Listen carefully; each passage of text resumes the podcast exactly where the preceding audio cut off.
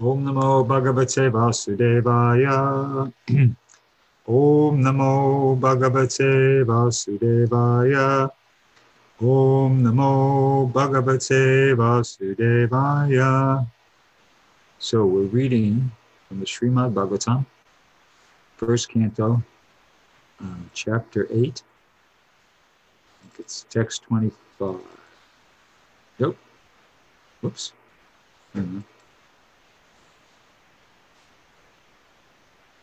Yeah, text 25. Okay, so I'll chant the Sanskrit myself then.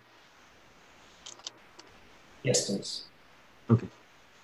Vipada santuta sasvat tatra tatra jagadguru bhavato darshanam yad syat apunar bhava darshanam Vipada santuta tash tashashvat tatra tatra jagadguru bhavato darshanam yad syad apunar bhava darshanam One more time.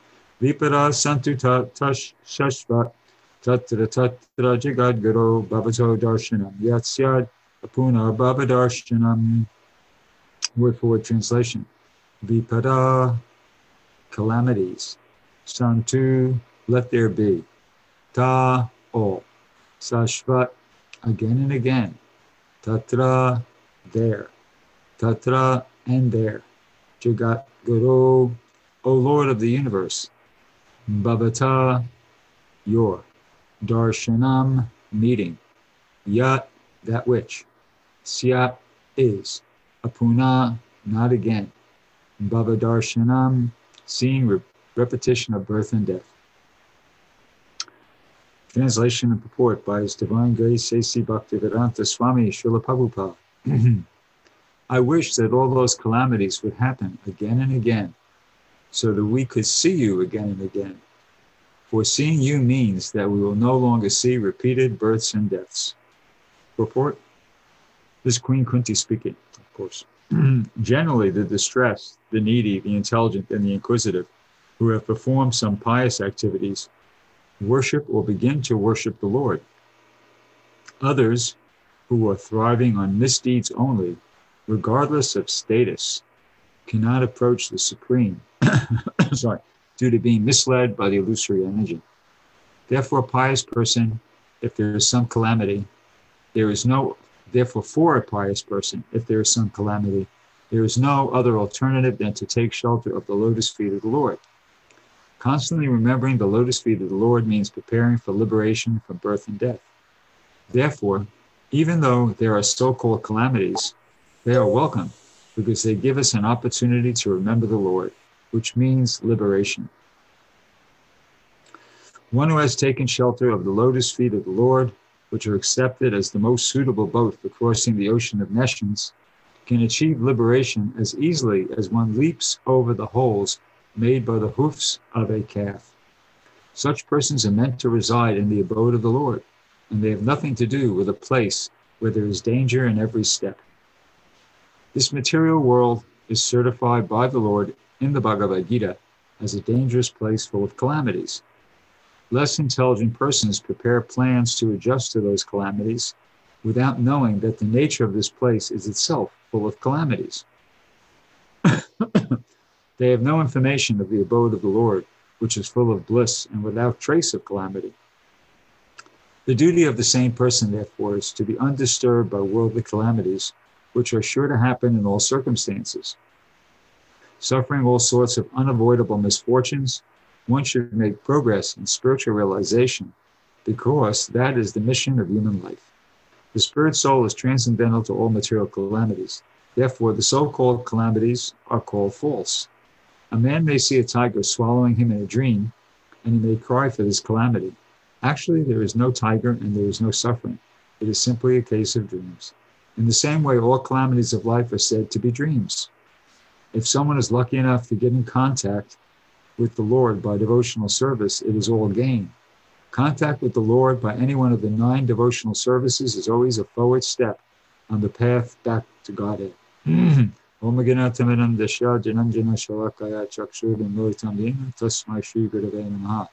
Sri Chaitanya Mano Bishtam Stapitam Yena Bhutale Swayam Rupagaramayam Dadati Swaparantika. Bandeham Shiguru Shuyata Parakamalam Shigurun Vaishnavam Scha Shirupam Sagrajatam Sahagana Vaganatam Vitam Tam Sajivam Sadvaitam Savadutam Parijana Sahitam Krishna Chaitanya Devam Sri Radha Krishna Padan Sahagana Lavita Shri Krishna becomes Scha Hey Krishna Karvana Sindhu, Dina Bandhu, Jagapate, Gopisha, Gopika Kanta, Radha Kanta Namostate. Tapta Kanchana Gaurange, Radhe Vrindavaneshwari, Vishabhanu Sate Devi, Pranamami Hare Priya. Anchakapadurivishcha, Kripa Sindhu Vyevacha, Patitanam Pavanevyo, Vaishnavevyo, Namo Namaha. Jaya Shri Krishna Chaitanya, Prabhu Nityananda, Shri Advaita Gadadhar, Shri Vasadi Gaura Bhaktivinda. Hare Krishna, Hare Krishna, Krishna Krishna, Hare Hare, Hare Rama, Hare Rama, Rama Rama, Hare Hare. God. So, thank you for inviting me to uh, give the class. I'm very honored and happy to be here. So, this is one of the most uh, famous verses uh, in the uh, in Krishna consciousness. It's you know it's quoted by Prabhupada. It's quoted by devotees again and again all over the place. And uh, Prabhupada actually, uh, at least gave at least one class on this verse, maybe more, but in any event, one of them that he gave was um, transcribed, and it was uh, became a chapter in a book called The Teachings of Queen Kunti. It was, was actually a book of uh, on these prayers of Queen Kunti that was formulated by uh, transcriptions, which consists of transcriptions of lectures that Prabhupada gave in Los Angeles, I believe it was 1973. I'm just about pretty sure, positive it was 1973. So those lectures were transcribed, edited a bit, and they they became the book, The Teachings of Queen Kunti. So we get to hear Prabhupada's uh, purport on his purport, so to speak. Anyway, uh, I looked up that lecture to see what additional insights I could get into the, you know, to what Prabhupada is saying here about this verse and I did find something, you know, which made which I found interesting and which I thought added additional clarification to the points he was already making. So, uh, in one paragraph, in one point in his lecture, Prabhupada is talking about um, the mentality, uh, the mentality of a devotee when the calamities come. So he, uh, I'll read this paragraph. He says, Kunti Devi says, let there be calamities. Let all those calamities happen again and again. And Prabhupada's comment is because she knows how to remember Krishna at times of danger. She is welcoming danger. She says, I, I welcome dangers because when dangers come, I remember you. When Prahlad Maharaj's father was put in, put, uh, putting him into dangerous predicaments, Prahlad was always thinking of Krishna. And here, then here's the general principle Prabhupada's going to give now. He says, so if we are put into a dangerous, dangerous position, and that danger gives us an impetus to remember Krishna, that is welcome. Quote, oh, I am getting this opportunity to remember Krishna.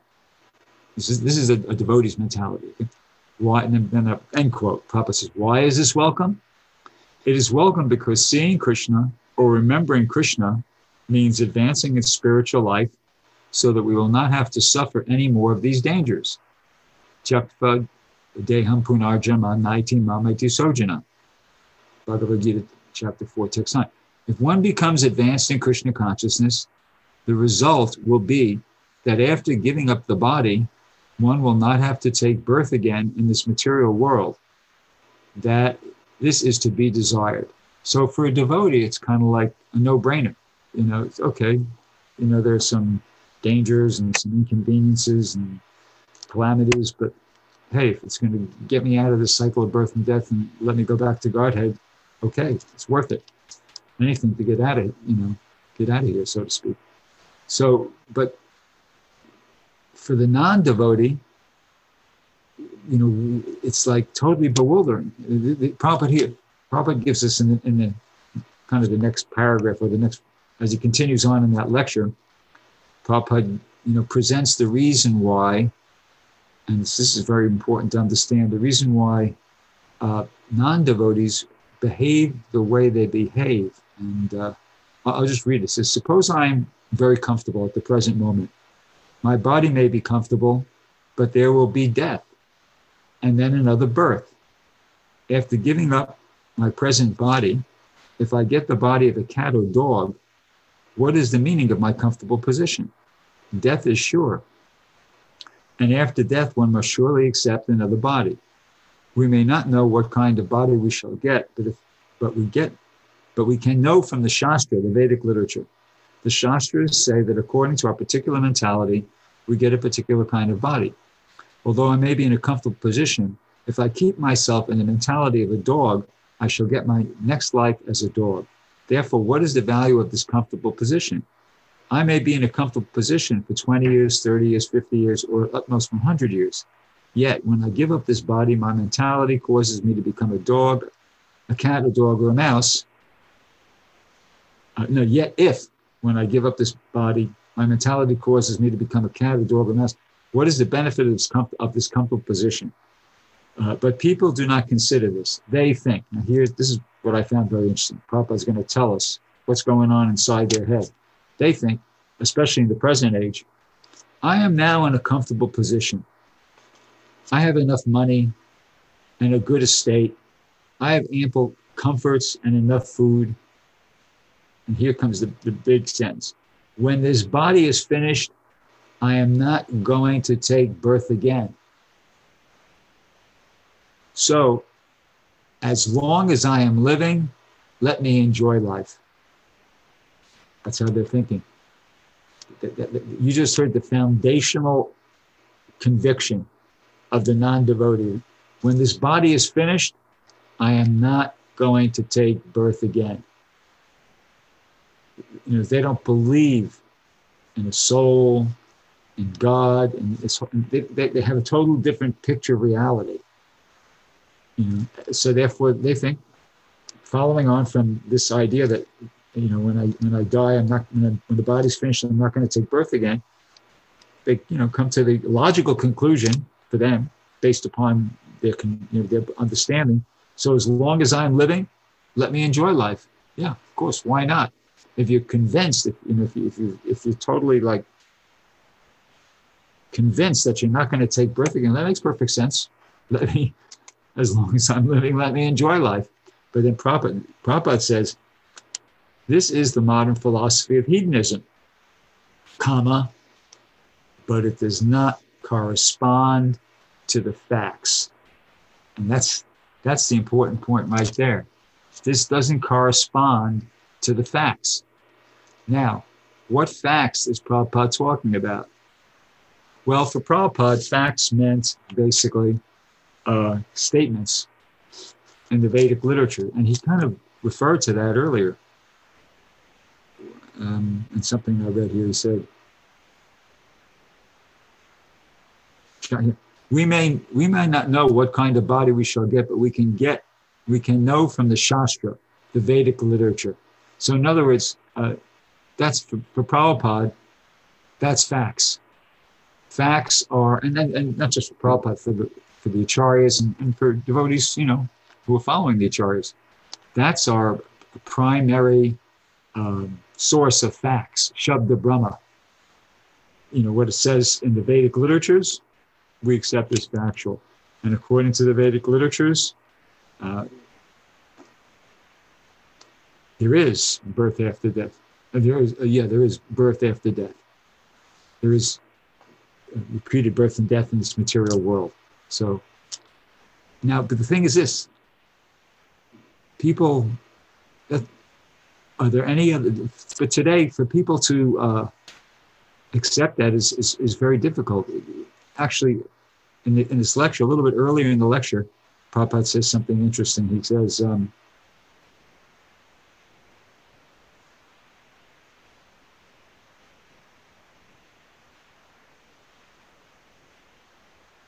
This Krishna conscious movement is giving all facilities so that people may come here, chant, dance, live peacefully, take Krishna Prashadam and be happy. But people will not accept it. This is called misfortune. Chaitanya Mahaprabhu, portraying the people of this age, therefore said, I am so unfortunate that I have no attachment for chanting Hare Krishna. Oops. Just did something here.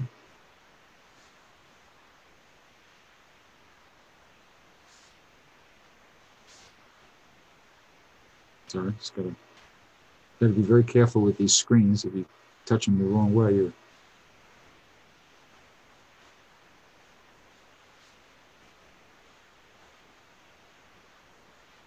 Okay, yeah. So people are um, Lord Chaitanya, as it says here, is portraying the people of this age. He, they have no attachment. For, they have no attachment for chanting Hare Krishna, the people of this age, and they have no attachment for accepting the Vedic version, you know, the, the information that's coming from Vedic literatures. and just just to give you uh, an idea of how unfortunate people, even aside from information coming from Vedic literatures, because somebody might say, well, you know, you just have to accept that on faith, and uh, we, we like to go with science. There are even aside from the, the statements of the Bhagavad Gita and the Srimad Bhagavatam and the Chaitanya Charitamrita, there's either there's other information out there which uh, is saying that when you you know when you die that's not the end of everything. I'll give you an example. Um, i don't know how i got onto this. I did something maybe like something 20 something years ago. Uh, oh yeah no I, there was this magazine that was produced by the devotees called origins magazine it was produced by uh, well ramaswar was the editor in chief i believe but the, the, devotees who did most of the research and writing were Drutakarma, uh, of course, and Drutakarma Prabhu with a devotee named Madhavendra Puri being sort of like their research assistant. So there was an article in it where it was talking about um, how consciousness is uh, irreducible and uh, was presenting different types of evidence. So anyway, one of the things they were presenting is a, this a phenomenon of children who remember their past life. And I found that really fascinating and that, you know they mentioned the work of this one man in particular, this professor at the University of Virginia named Ian Stevenson, who had basically started around the same time as Prabhupada in, in the mid 60s, early 60s, researching this phenomenon of children who, at the ages like two, three years old, when they first began to speak, they would, you know, make statements about how they were, uh, you know, how they didn't want to be where they were. They wanted to be with their real family. And they would you know give all sorts of information and details about their previous family where they lived what they what the family was like what they did. And anyway a lot of this you know when they they would record this information and then they they would go and check it out and it worked out as accurate anyway i'm just going to read you uh, like a, a paragraph off the uh, the back of a book that was written by this man um, called Where Reincarnation and Biology Intersect. And it kind of gives like an overview of the whole phenomenon. It says children who claim to remember a previous life have been found in many parts of the world, particularly in the Buddhist and Hindu countries of South Asia, among the Shiite peoples of Lebanon and Turkey, the tribes of West Africa, and the American Northwest.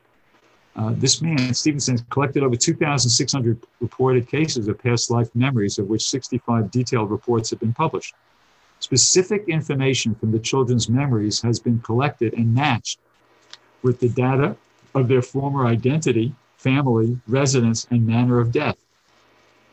Birthmarks or other physiological manifestations have been found to relate to experiences of their remembered past life, particularly violent death. In other words, they have they might have a birthmark where the death wound was. So in the previous life, they might have been stabbed ten times in the chest. So the, the child, you know, who's claiming to have been that personality got stabbed 10 times in the chest has a birthmark in that same spot with like 10 puncture wounds like that. Or somebody might have got shot through the head with a gun and he, that, that person has a birthmark with the entry wound smaller than the exit wound in the exact same spot. And sometimes they can, you know, they have to get autopsy reports. So this is how they're able to verify this open. Anyway, reading on it says here, uh, anyway, so uh, he just basically points out that uh, there's a an increasing number of these cases, and uh, so you know why don't people just um, they should suspend their tendency to disbelieve and consider the evidence. But once again, it, it brings us back to the same point that Lord Chaitanya is making. He says, you know, portraying uh, as to put it here, Hang on, let me get back to that place.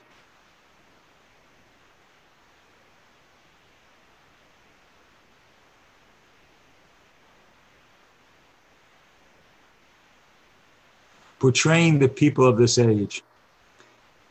I am so unfortunate, but I have no attachment for the chanting of the heart. They have no attachment. It's just, it boils down to people being unfortunate. They're unfortunate. They can't accept the, the information in the Vedic literatures. They can't accept uh, empiric, inf- empiric knowledge, even that leads to the same conclusion. Uh, they find it, it's very difficult for people to even accept the process of just chanting and taking prashanam and, and dancing. So, but there's no alternative. there's no alternative. Um, and, and, and, ultimately, it really comes down to the uh, to that. You know, we have to try to be very, just like what Chaitanya says in the third of Shikshashtakam prayers, Trinadapi Sunichena Taroradapi Sahishnana Amanina Manidena Kirtaniya Sadahari, that one has to try to chant the holy name of the Lord in a humble state of mind, thinking oneself low in the straw in the street, more talented than the tree, devoid of all sense of false prestige, and offer all respects to others. Uh, in such a state of mind, one can chant the holy name of the Lord constantly. One can become, you know, get get interested, be involved, become attracted. But if one's not prepared to do that, then really nothing's going to help. I mean, be honest, I, I tried this. I mean, how I got into all this is I was at a pl- uh, you know at a place in my devotional service where I was feeling I was kind of frustrated. As I wasn't, I was feeling like, hey, I'm not getting the result I want to get.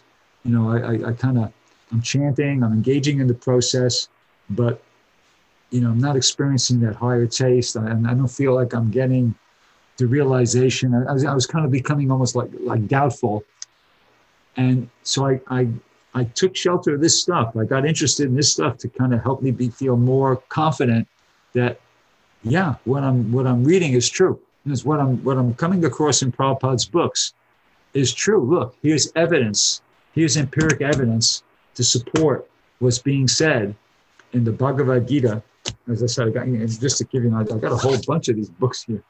I've collected them over the years, and I, just to you know,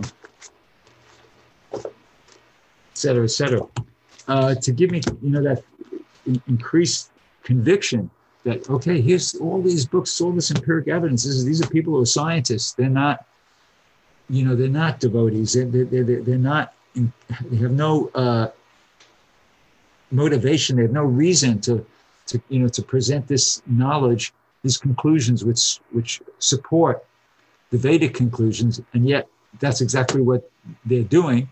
So, and it did help. It did help when I read that I, and, and I studied these books. I watched the videos, and I thought, wow, yeah, there's something out there. There's empiric evidence that supports the Vedic worldview, and it was helpful to a certain extent, but it was just that. It was only to a certain extent. It, it, it, it, it doesn't really uh, because ultimately it just comes back to the point where you got to become humble and surrender. Just like in the Nectar Devotion, uh, this I can't remember exactly where it is, but there's one place where Papa says it talks about how knowledge and renunciation can give you a foothold. They can give you a foothold in devotional service, but ultimately, uh-uh, it's, it's, it's just bhakti. See, and is ultimately you have to uh, you just have to be prepared to really try to, you know, just become humble and surrender and avoid the, you know, the offenses in chanting and just do the process, you know, engage in Krishna consciousness, just like it is presented when we first, you know, to us when we first join. In other words, if there's some problem, if we're experiencing some difficulty in advancing in Krishna consciousness, we have to take it as our defect. You know, we have to take it that I'm doing something wrong. It's not the philosophy. There's nothing wrong with the philosophy. There's nothing wrong with the process. There's a, something wrong in the way in which I'm understanding the philosophy, and there's something wrong in the way which I'm executing the process. You know, we have to take that. You know, we have to take the defects on our part. The defect is not on the part of the, you know, the, the way the spiritual master is presenting the philosophy, or the way the philosophy is presented, or the pro. No, it's with us. We have to be humble like that. Here in Los Angeles, I'm a resident of New Dwarka Temple in Los Angeles. There was one incident like that. These uh, some devotees went to Prabhupada, and with some uh, some of the more, how would you say, controversial or inconceivable. It, you know, they brought to Prabhupada's attention some statements from the Krishna book and other things, which were really, you know, kind of hard to uh, believe. You know, they mentioned about Ugrasena's 10 million, 10 quadrillion bodyguards and Chitraketu having 10 million wives and something like that. And they said, you know, Papa, we're finding these statements kind of hard to relate to. How do we explain to other people? Anyway, Papa made that point. He made that point that, you know, if there's something in the Shastras that you don't, that you can't understand, you, you have to take it as, it's, it's you. It's, it's you, can't, you can't find, you can't place the fault on the Shastras. You can't place the fault on the philosophy, the process, the acharyas. You have to be humble and you have to think of it as, is, it's, I'm not purified enough. You know, when, when, when I get purified, then I'll understand these things. And that's the, you know, the, those statements are there. And the, uh, you know, that, that's the way. That's the way to make advancement. There's that statement, uh, verse from the Padma Purana Prabhupada used to quote, Atak Shri Krishna Namadi, Nabhaved Gurayam Indriye, Sevan Mukhe Hijivedo, Swayam Eva Spadati. Krishna can't be understood with the blunt material senses. Well, you know, the mind is one of the blunt material senses. I mean, the mind's not a spiritual sense, it's just one of the blunt material senses. So, you know, if, if we're thinking that when our mind comes across something that, and you know, that, that it just balks and what, how could that be true? That doesn't, that doesn't tally up with my, my uh, experience of reality. What's your experience of reality? You know, it's, it's, it's, you just, you can't listen to your materially conditioned mundane mind, right? Krishna can't be understood by a materially conditioned mundane mind. But, uh, you know, Sevan Mukhehi Jivado, Svayam Eva Spadatya, but he's understood by devotional service, uh, you know, performed in a submissive, humble way, beginning with the tongue, you know, tasting and vibrating. Um, same, same point is there in the um, 10th chapter of the Bhagavad Gita. Krishna says, Tesham Satatayuktanam Bhajatam Pratipurvakam Vidami Buddhiyogam tam Yenamam Priyantite.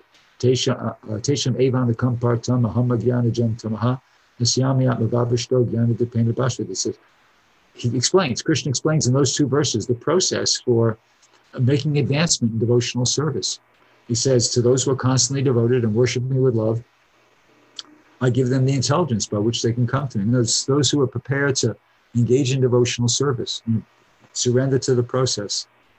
Um, give them intelligence how to, you know, to to to uh, engage more favorably in devotional service, and the result of that will be, he says, uh, out of compassion for them, I who am dwelling within their heart, destroy with the shining lamp of knowledge the darkness born of ignorance.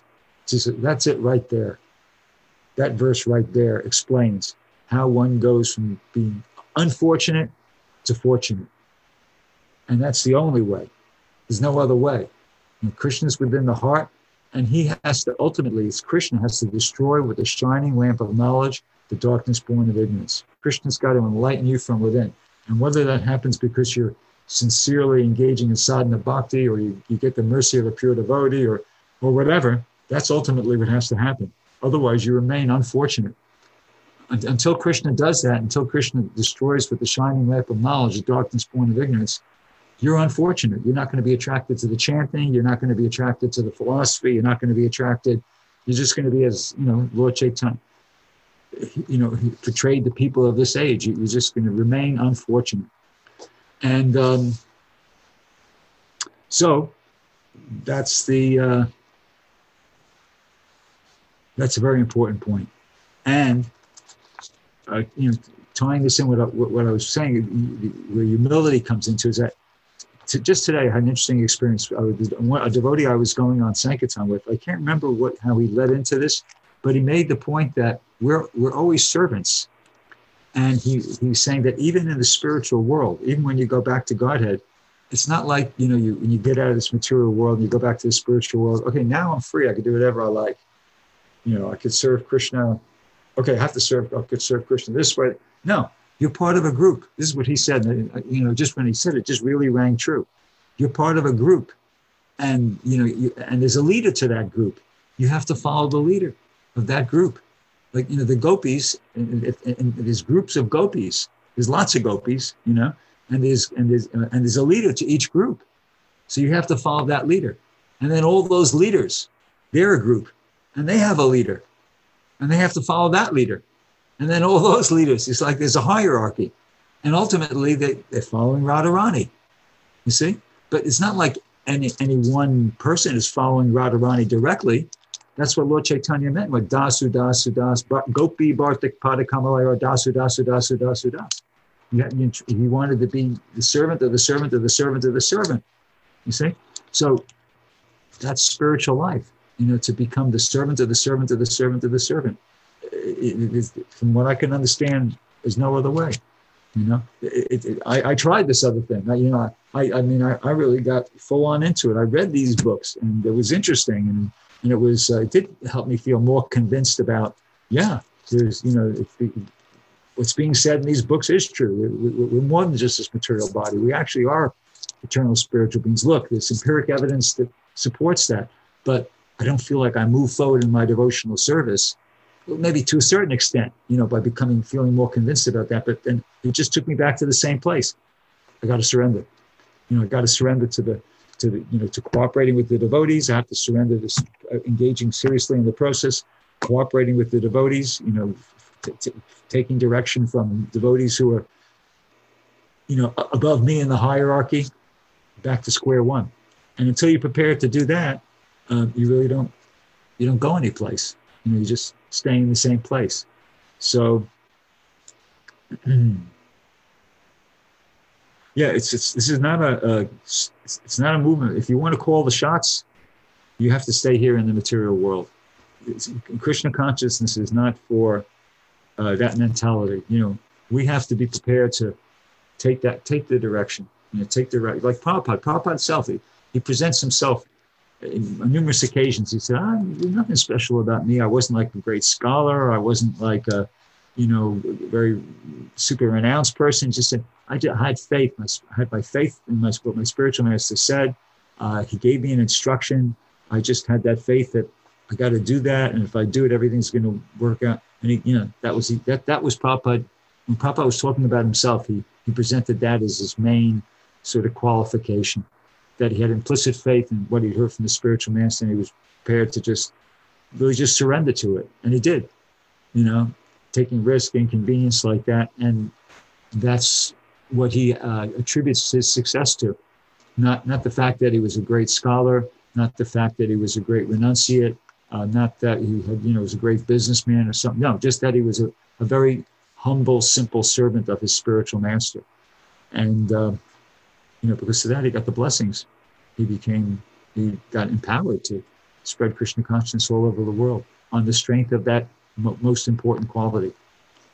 So uh, I don't know how long I've been talking, but I think maybe I'll. How's that work with the schedule? If I stop there, would that be too soon? Or um, no, that's that's about right actually. Um, we've okay. Yeah, so I'll stop there. Maybe we could, uh, if there's anybody like to say anything or uh, ask any question, we could do that now. Okay, that sounds great. Thanks, Bobby.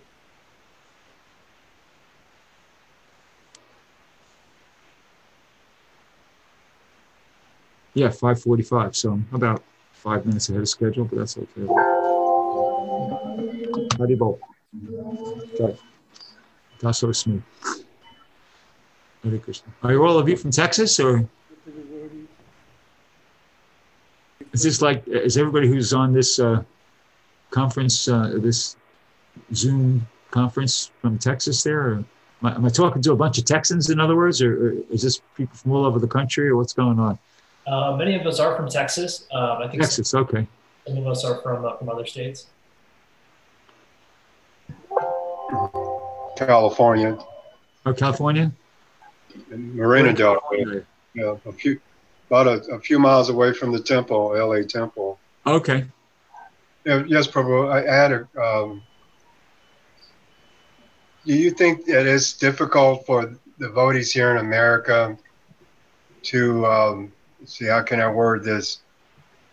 You think we have more stumbling blocks because we're so comfortable materially that that uh, ebbs our, you know, it uh, ebbs our spiritual life by being surrounded by so much luxury and and all the uh, facilities that devotees here in America has, it's more difficult to, or not difficult, but it it puts a damper on our uh, devotional service by being so comfortable. Yeah, let me uh, quote a verse from the Bhagavad Gita and then trying to answer that question.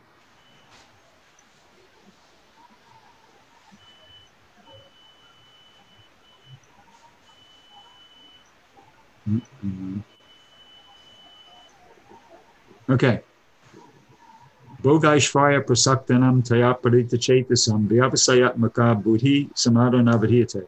So this is this is Krishna speaking, and this is the principle, you know. He says, in the minds of those who are too attached to sense enjoyment and material opulence, and who are bewildered by such things, the resolute determination for the devotional service to the Supreme Lord does not take place. So the answer to your question is yes and no. In other words, it's not the material opulence that is the, is the problem. It's our attachment. If we're if we're too if our minds are too attached to sense enjoyment and material opulence, then yes, we'll be bewildered by such things, and the resolute determination for devotional service to the Supreme Lord does not take place. So we have to understand that you know it's not it's not the material opulence, um, it's not the sense, it's our attachment to it, our mind's attachment to it. So you have to, but you, you, the mind can become attached to sense enjoyment and material opulence in any part of the world. You know, I mean, the, and Prabhupada would say in Kali Yuga, the pauper is proud of his penny. You know, like here in America, we're proud. We become our minds become attached to a nice car or a nice apartment. But if you you could be living in Siberia and your mind would become attached to a you know a nice warm room or something like that, or that would be your material enjoyment and, material opulence and sense gratification. So we have to uh, you know not have our minds become attached to that sense enjoyment material opulence. And the, the only way to do that, that's Krishna explains that a little further on in the same chapter here in the Bhagavad Gita. I'll read the verse. He says, um, this is like 15 verses going forward. He says, Vishaya venivartante nihahara shidehina rasavarja masopyasya param drishvanavartate.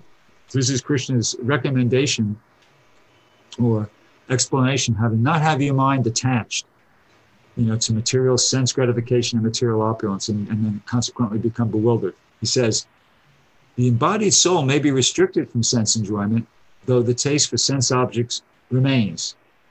But ceasing such engagements by experiencing a higher taste, he becomes fixed in consciousness. See? So, in other words, just restricting your mind from the sense enjoyment, just like, you know, trying to go, no, I don't want that nice car or any car, or I don't want that luxurious apartment, or you know that ain't gonna work.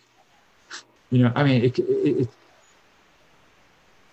it can work very temporarily, but it's it's not it's not the program that's gonna you know enable you to be ultimately successful according to Krishna idea.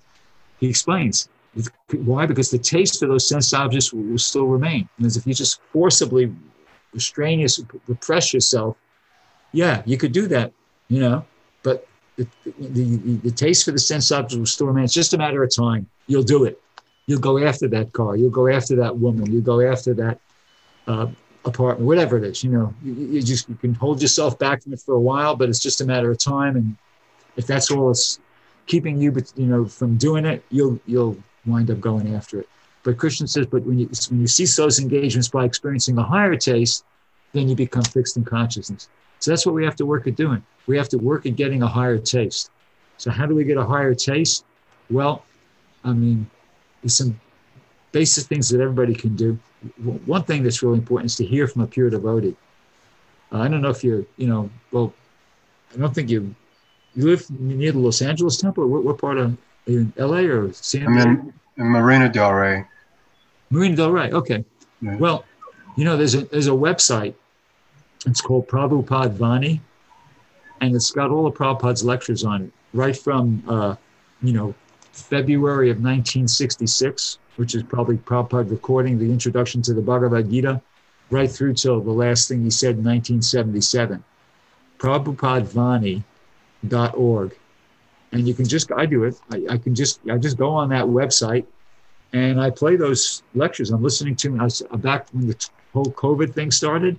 I started right from uh, you know the very first one, February 1966, and I'm working my way through them. I'm up to uh, February 13th or February 14th, 1969, here in Los Angeles. Prabhupada was talking on the, the sixth chapter of the Bhagavad Gita, sixth chapter, starting with text one. It's called the Yoga System Lectures, and uh, it's great.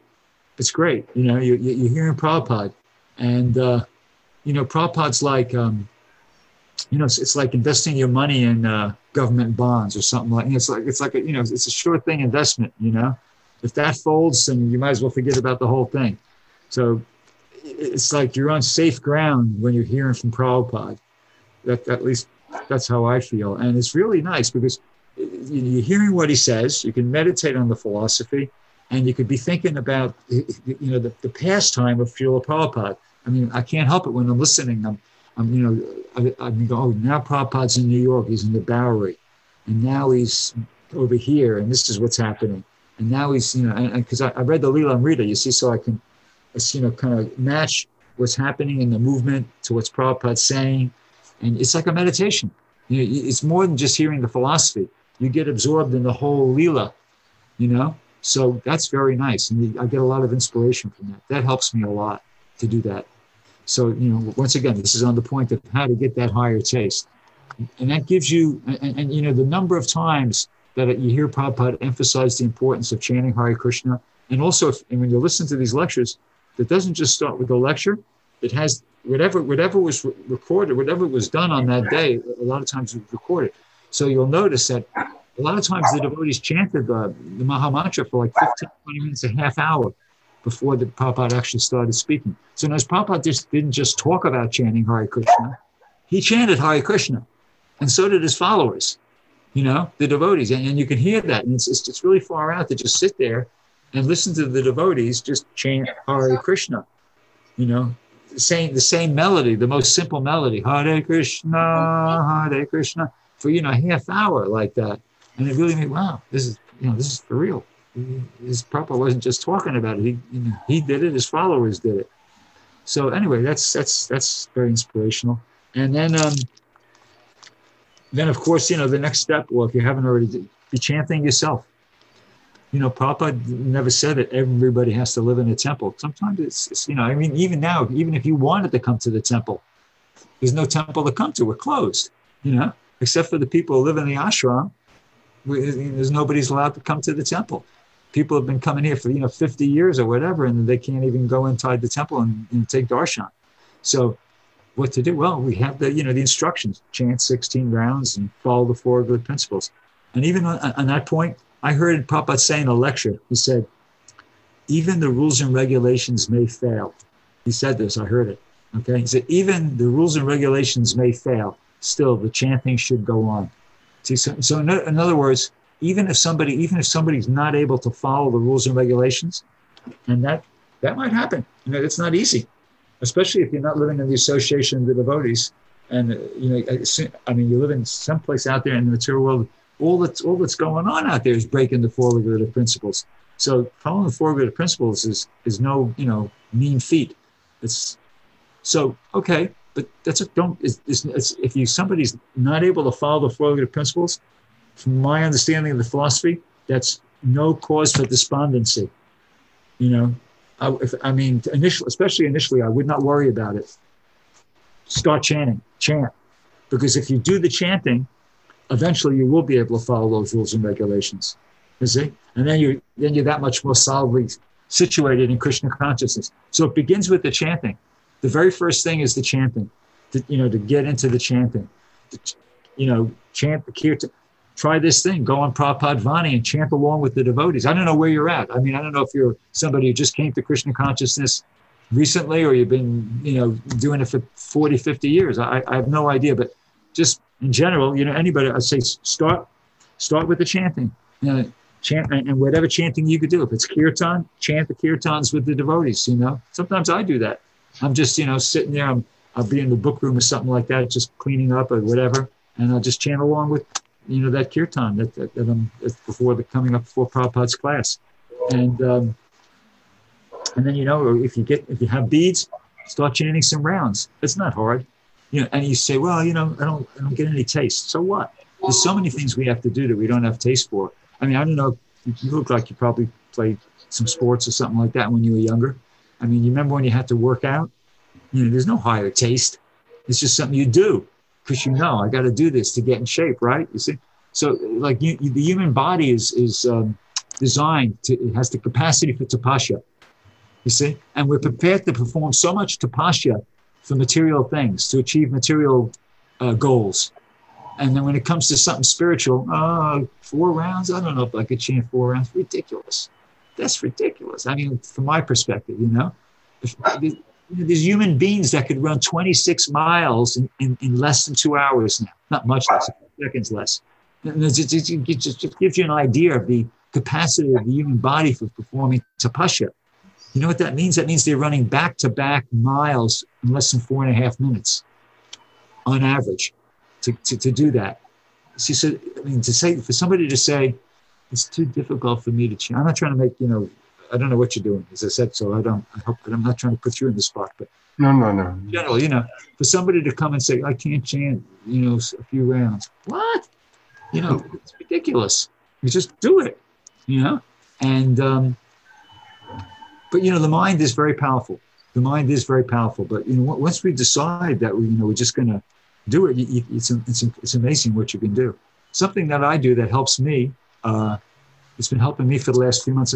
You know, there's this book that was written, um, compiled many, many years ago. It's called um, Namamrita. It was done by a disciple of Srila Prabhupada. And what he did was he tried to take all the statements in Prabhupada's books, not letters and lectures, just the books, about the importance of chanting the Hare Krishna mantra.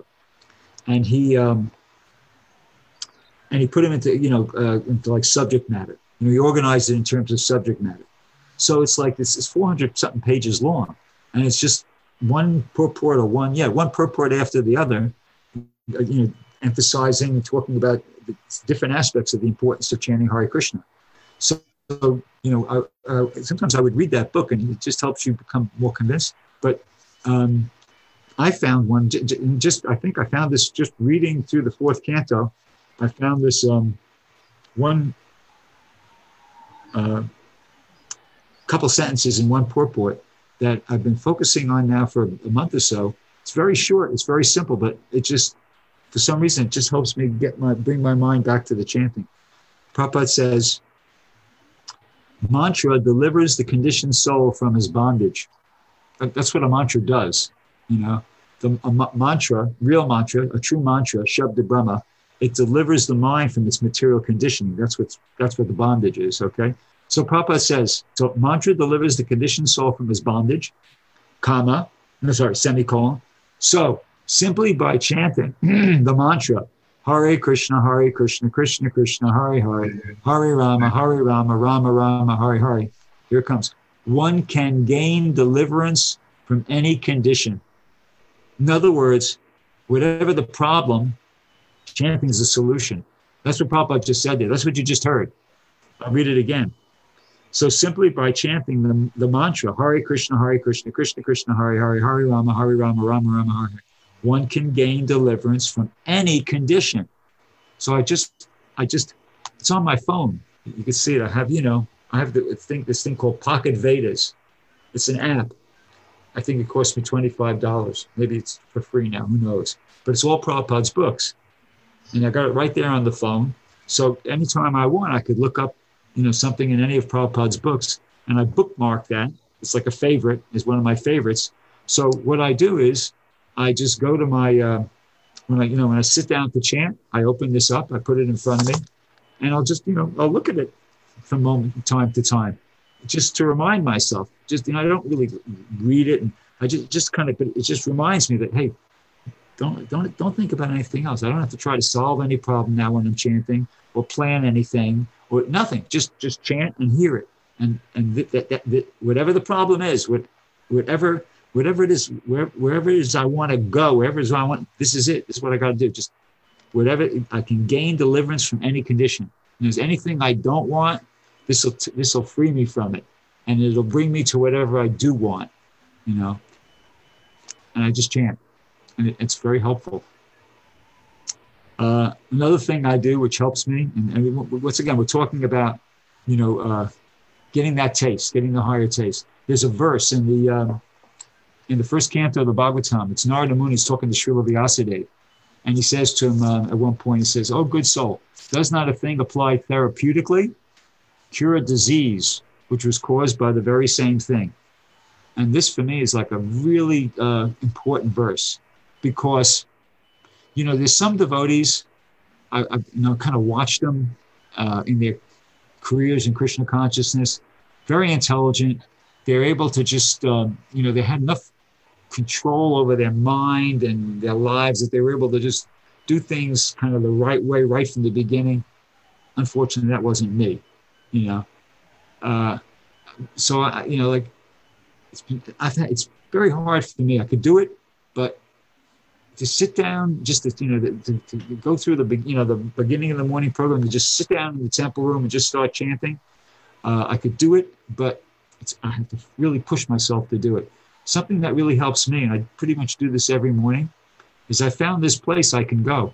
It's about a 10 minute walk from the temple. It's, it's, the, it's a parking lot next to a Trader Joe's. I don't know if you're familiar with where the temple is but it's, it's, it's about 10 minute walk from the temple. And it is a municipal parking lot adjacent to a Trader Joe's. I go up on the roof, you know, fifth floor, and uh, there's nobody up there because it's the fifth floor, no cars. But you know, every it fills up by the by the third floor. What to speak of the fourth floor? Nobody goes up to the fifth floor, so I'm up there all by myself. It's it's nice and spacious and clean. Nobody goes up there. Nobody bothers me and I just go up there and I perch myself on top of one of the uh, pillars there. I have a rubber mat that I take with me. I put it on top of the thing so my bottom is not too cold, you know. And I face, I perch, perch myself there and I face the east, you know, where the, direction that the sun's going to rise in, and I start chanting. And I watch the whole sunrise. And, I, you know, I watch from the first light in the sky. And even before that, sometimes, you know, it depends upon the time of the year. You know, I got the moon there you got the sun in the morning and the moon at night. You know that song? Yeah. So it's it's it, but it's it's enlivening. It, it helps me. It helps me. The fresh air, you know, and, and especially when the first light comes in the sky, and it starts getting brighter.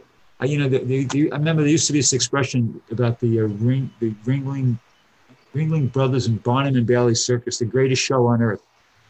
Well, you know, I disagree. For me, the greatest show on earth is the sunrise every morning.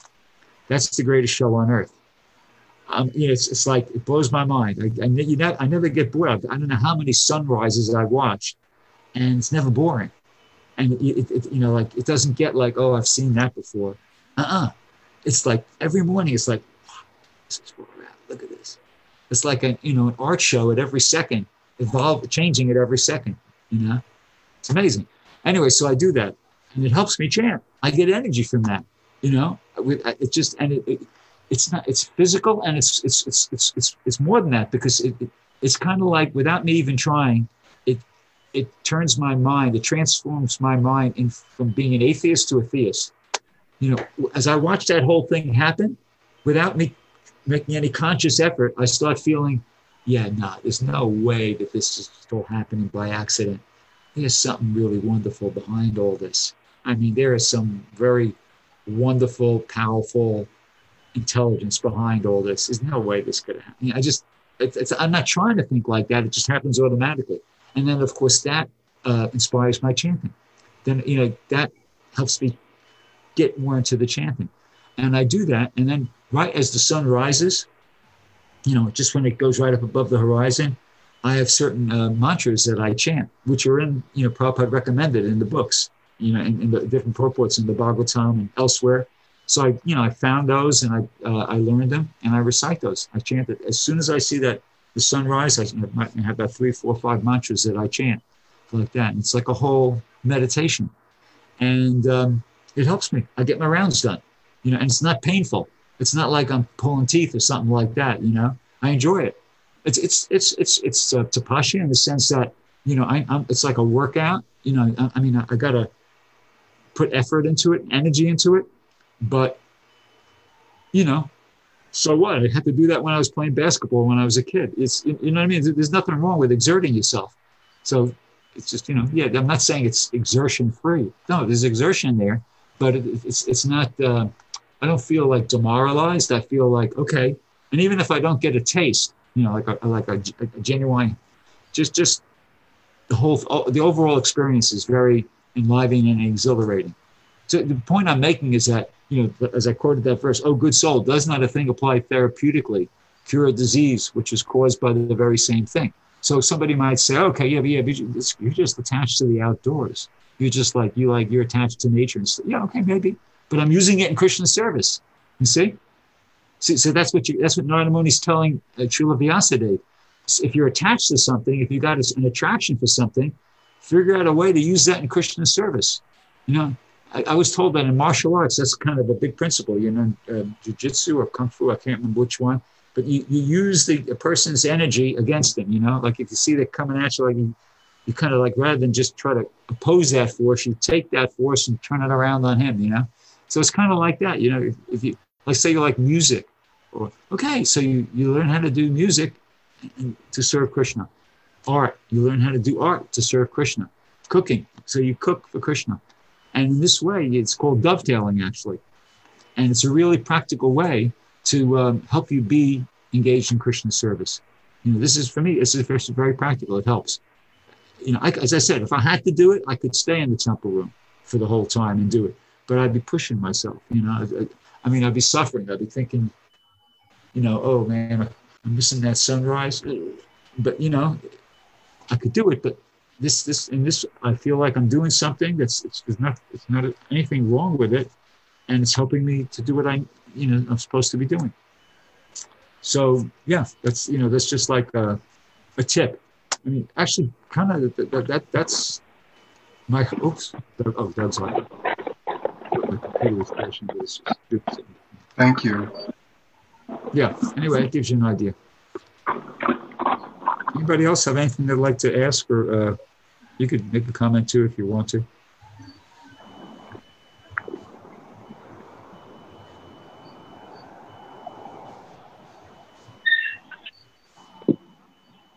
I look forward to meeting you, by the way.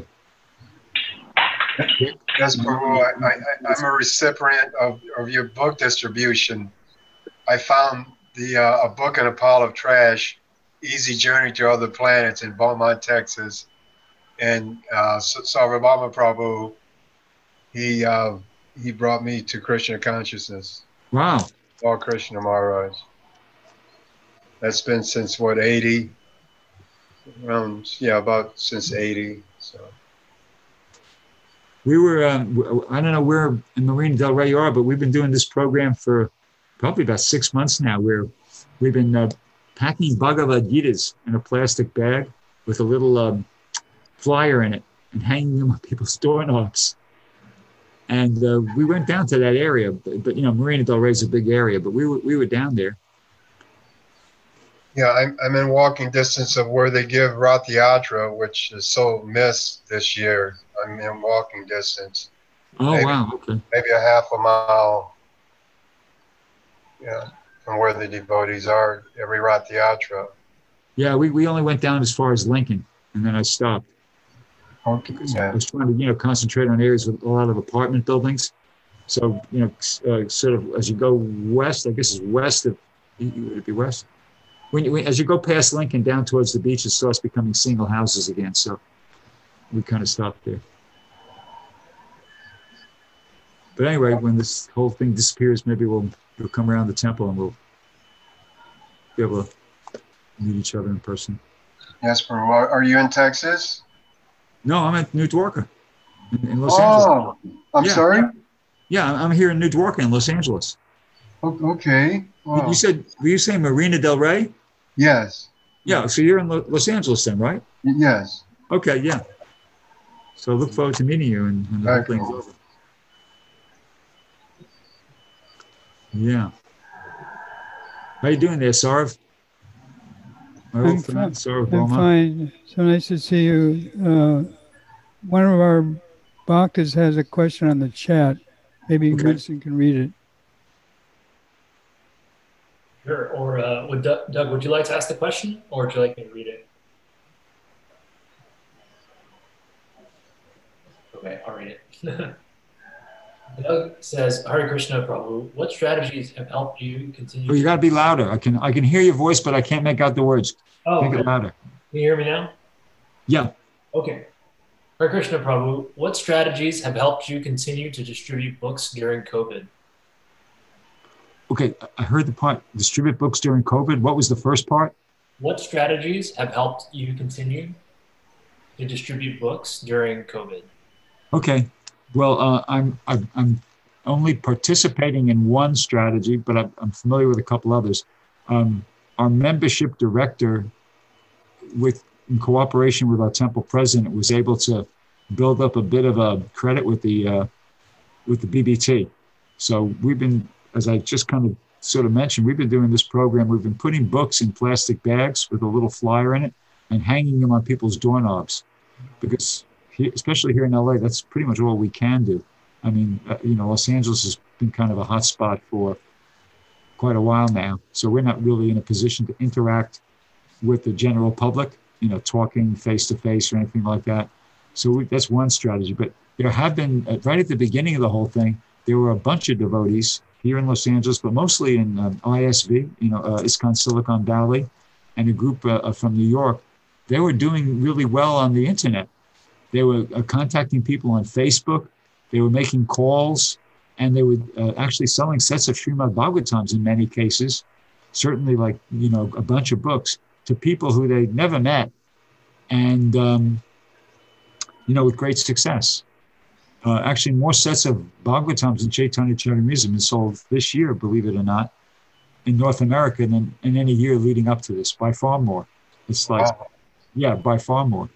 And then the most far out thing for me is one of our uh, boys, our secretary team. He uh, he started. He was doing that, but he got he, kind of ran out of uh, steam doing that, and, and so he just started. He went on traveling Sankirtan, and he started trying to sell sets of, a set of Bhagavatams to people he would meet on the parking lot, in a Walmart parking lot. And he went out. He just came back. He just went out again, actually, in a, in a, a, three months, ten day trip. It's hundred days. He sold forty sets of Srimad Bhagavatams to total strangers he met on Walmart parking lots. I mean, like I never, I can't imagine that. Like I never heard of any. Nobody's done that. That's a first. Sarva, you ever heard anything like that? Forty sets of Srimad, and he got he got the proper, you know, he got cost price for them. Forty sets of Srimad Bhagavatams in hundred days. That's almost one every other day to total strangers. Uh, on a- You know that he's meeting on a parking lot in Walmart. Unbelievable. Maybe that's- he went to their homes. He must have cultivated them a little bit extra. Yeah, yeah. A lot of them required some follow up, but the initial contact was just meeting them on the parking lot in, in, in a Walmart. You know, which is like wow. Amazing. Yeah. So that's what I'm aware of is strategies. I, the big thing is, from what I can understand from all this, is you just got to try. You know, you, you, you know. I remember actually, I, I I was in Australia for 11 years. I was sent there. I, well, I was traded there actually for, for another couple of Mataji's. And uh, but during the time I was there, at one point I was on this program called contract sales. And what that was was there was a couple devotees here in America. I think it was Pragosh and Tripurari. They tried to start a program to sell um, sets of Prabhupada's books to um, you know to people. So they got the um, mailing list or something like that. They, they, they got something from Omni magazine, which was kind of like a real alternative magazine during the day, and they uh, they contacted those people and they were trying to sell sets of books to these people who whose names they got from Omni magazine, with maybe their subscription list or something like that. And it wasn't didn't work. But anyway, uh, a devotee named Hari Sauri, who was Prabhupada's secretary, servant for quite a you know quite a bit, he was the GBC in Australia. He caught wind of it, so he started that same program in Australia. You know, before that, uh, Tripurari and Pragosh kind of gave up on it as not being feasible. And I was part of the original team of that, you know the, the members of that program contract sales. So one of the things they did was uh, they sent us to encyclopedia britannica to, to, to, to, learn how to sell a set of encyclopedias. We, we you know disguised we, we, went, we didn't go tell them we're devotees. We want to learn how to sell a set of books so we can sell the all Bhagavatams. no we pretended we actually pretended that we wanted jobs as encyclopedia britannica salesmen and we you know there was there was four of us i think one, one two three yeah four of us that went, and we did it. You know, we made believe we were after a job as Encyclopedia Britannica salesmen. And I remember that one of the things we learned was uh, they told us, you know, so don't mess around with uh, unqualified leads. So you, you always, said they told us, you always want to deal with referred qualified leads. You say if, if you just you know do cold calls, they used to call it flying by the seat of your pants, and they said don't do it; it's a waste of time. See, you know, the people we were contacting were somebody who they, they sent in a card, you know, uh, on, uh, on, trying to, um, you know, pursue some, on some promotional offer that was in a magazine or a newspaper or something like that, you know, indicating some interest, or they you got their name from somebody who already bought a set of Encyclopedia Britannicas. Those are the kind of people that you would contact. You know, to just stop Joe, uh, you know, Joe Schmo on the street, they told us that's a waste of your time. Don't do it as I said, flying by the seat of your pants. So the reason I'm mentioning this is because uh, that's the, that, that's according to the laws of material sales, you can't sell anything like that. But here's the devotees; they're, they're doing that every day. They're just flying by the seat of their pants. They're going out meeting total strangers, but because Krishna, the, the, the Krishna factor is there. You see, the Krishna factor is what makes the impossible possible. That's the only way I can understand it. Because we're doing something that, not we, that let's take that devotee. His name is Dhira Lalita. He did something which, according to the laws of you know material salesmanship, is impossible. You can't sell a set of Encyclopedia Britannicas to somebody you're meeting on a parking lot, Walmart parking lot. It's a total stranger. But he did it 40 times in 100 days. You see? Uh, just one one story, kind of like the, the coming in from the other side here there was this, um, and Sarva Bowman might be aware of this story. There was these group of devotees. I can't remember which airport they were in. Maybe Chicago. I can't. I think it was Chicago. Anyway, they were distributing the books and they were doing really good. And there was this guy who was a professional salesman for something or other, and he was watching them. You know, he was watching the whole group of them, how they were stopping one person after another, and the people were taking the books. And he and he kind of and he was a salesman himself, so he thought, man, this, these guys are on to something. So he kind of, you know, met the devotees, introduced himself, and talked to them and said, "Hey, uh, so wait, wait, can I do this? I mean, you know, could, could you guys hook me up? Can you give me, you know, I'd like to buy some of your books, and can you, you know, give me a go at it?" And they said, "Sure, sure, yeah." So the guy bought like, I think it was two, two, two and a half thousand dollars worth of books, and he thought he was going to clean up. You know, he thought he was going to make a killing on the market because he was a, a, a salesman himself, and he was supposedly good so he thought, this is a breeze. I'm going to make a lot of, you know, just a bunch of money in my spare time here. So he got the books and he started approaching the people just like he's seen, you know, was watching the devotees do. And the guy couldn't sell a book. You know, I mean, I, maybe he sold a few books. I can't remember, you know, exact statistics, but he was finding, he found it really hard to the point where after some time he went to the devotees and said, Hey, look, could you guys do me a favor? What? Could you buy back these books? You know, just, I don't know how you do it. I mean, I can't even sell one of these books. I don't know how you guys are doing one, doing one after the other. See, so because he didn't have Krishna's mercy, he wasn't a devotee. Devotees get Krishna's mercy, and that's how they're able to do it. And that's why the karmis can't do it. So there's the Krishna effect. So getting back to the, the question somebody asked about the, the strategies, the most important strategy in distributing the books is have a desire to do it and try. And then Krishna will, you know, uh, he'll reveal to you how to how you can do it successfully. And one practical, real that, that's pretty philosophical. One practical tip along those lines is there is I mentioned it. There's this group uh, in ISKCON Silicon Valley, ISV, and it's uh, the leader there is a devotee named Vaisheshika, and he is like super empowered.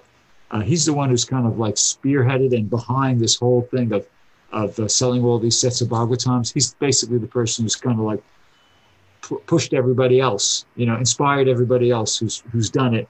He he's the uh, he's the initial push, so to speak. So they have um, uh, if you're on WhatsApp WhatsApp, uh, they have a group. It's called uh, NASLT, North America Sankirtan Leadership Training. I think that's what it stands for. But you could become part of that group. You could contact somebody in ISV, that's in you know San Jose area, and become part of that group. And they and they have conference calls. You know, they meet. And uh, if once you, when you when you get in with that group with that sangha, you it's just contagious.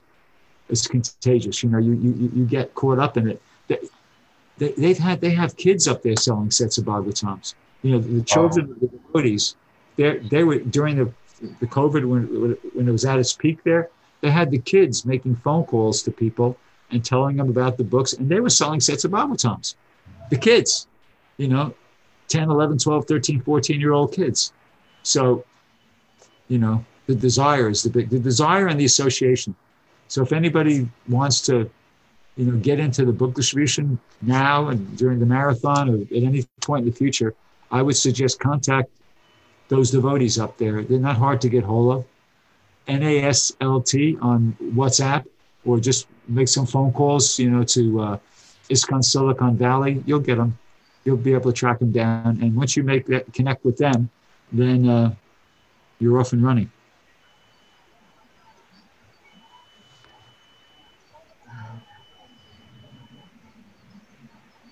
Anybody else have anything they'd like to? Uh...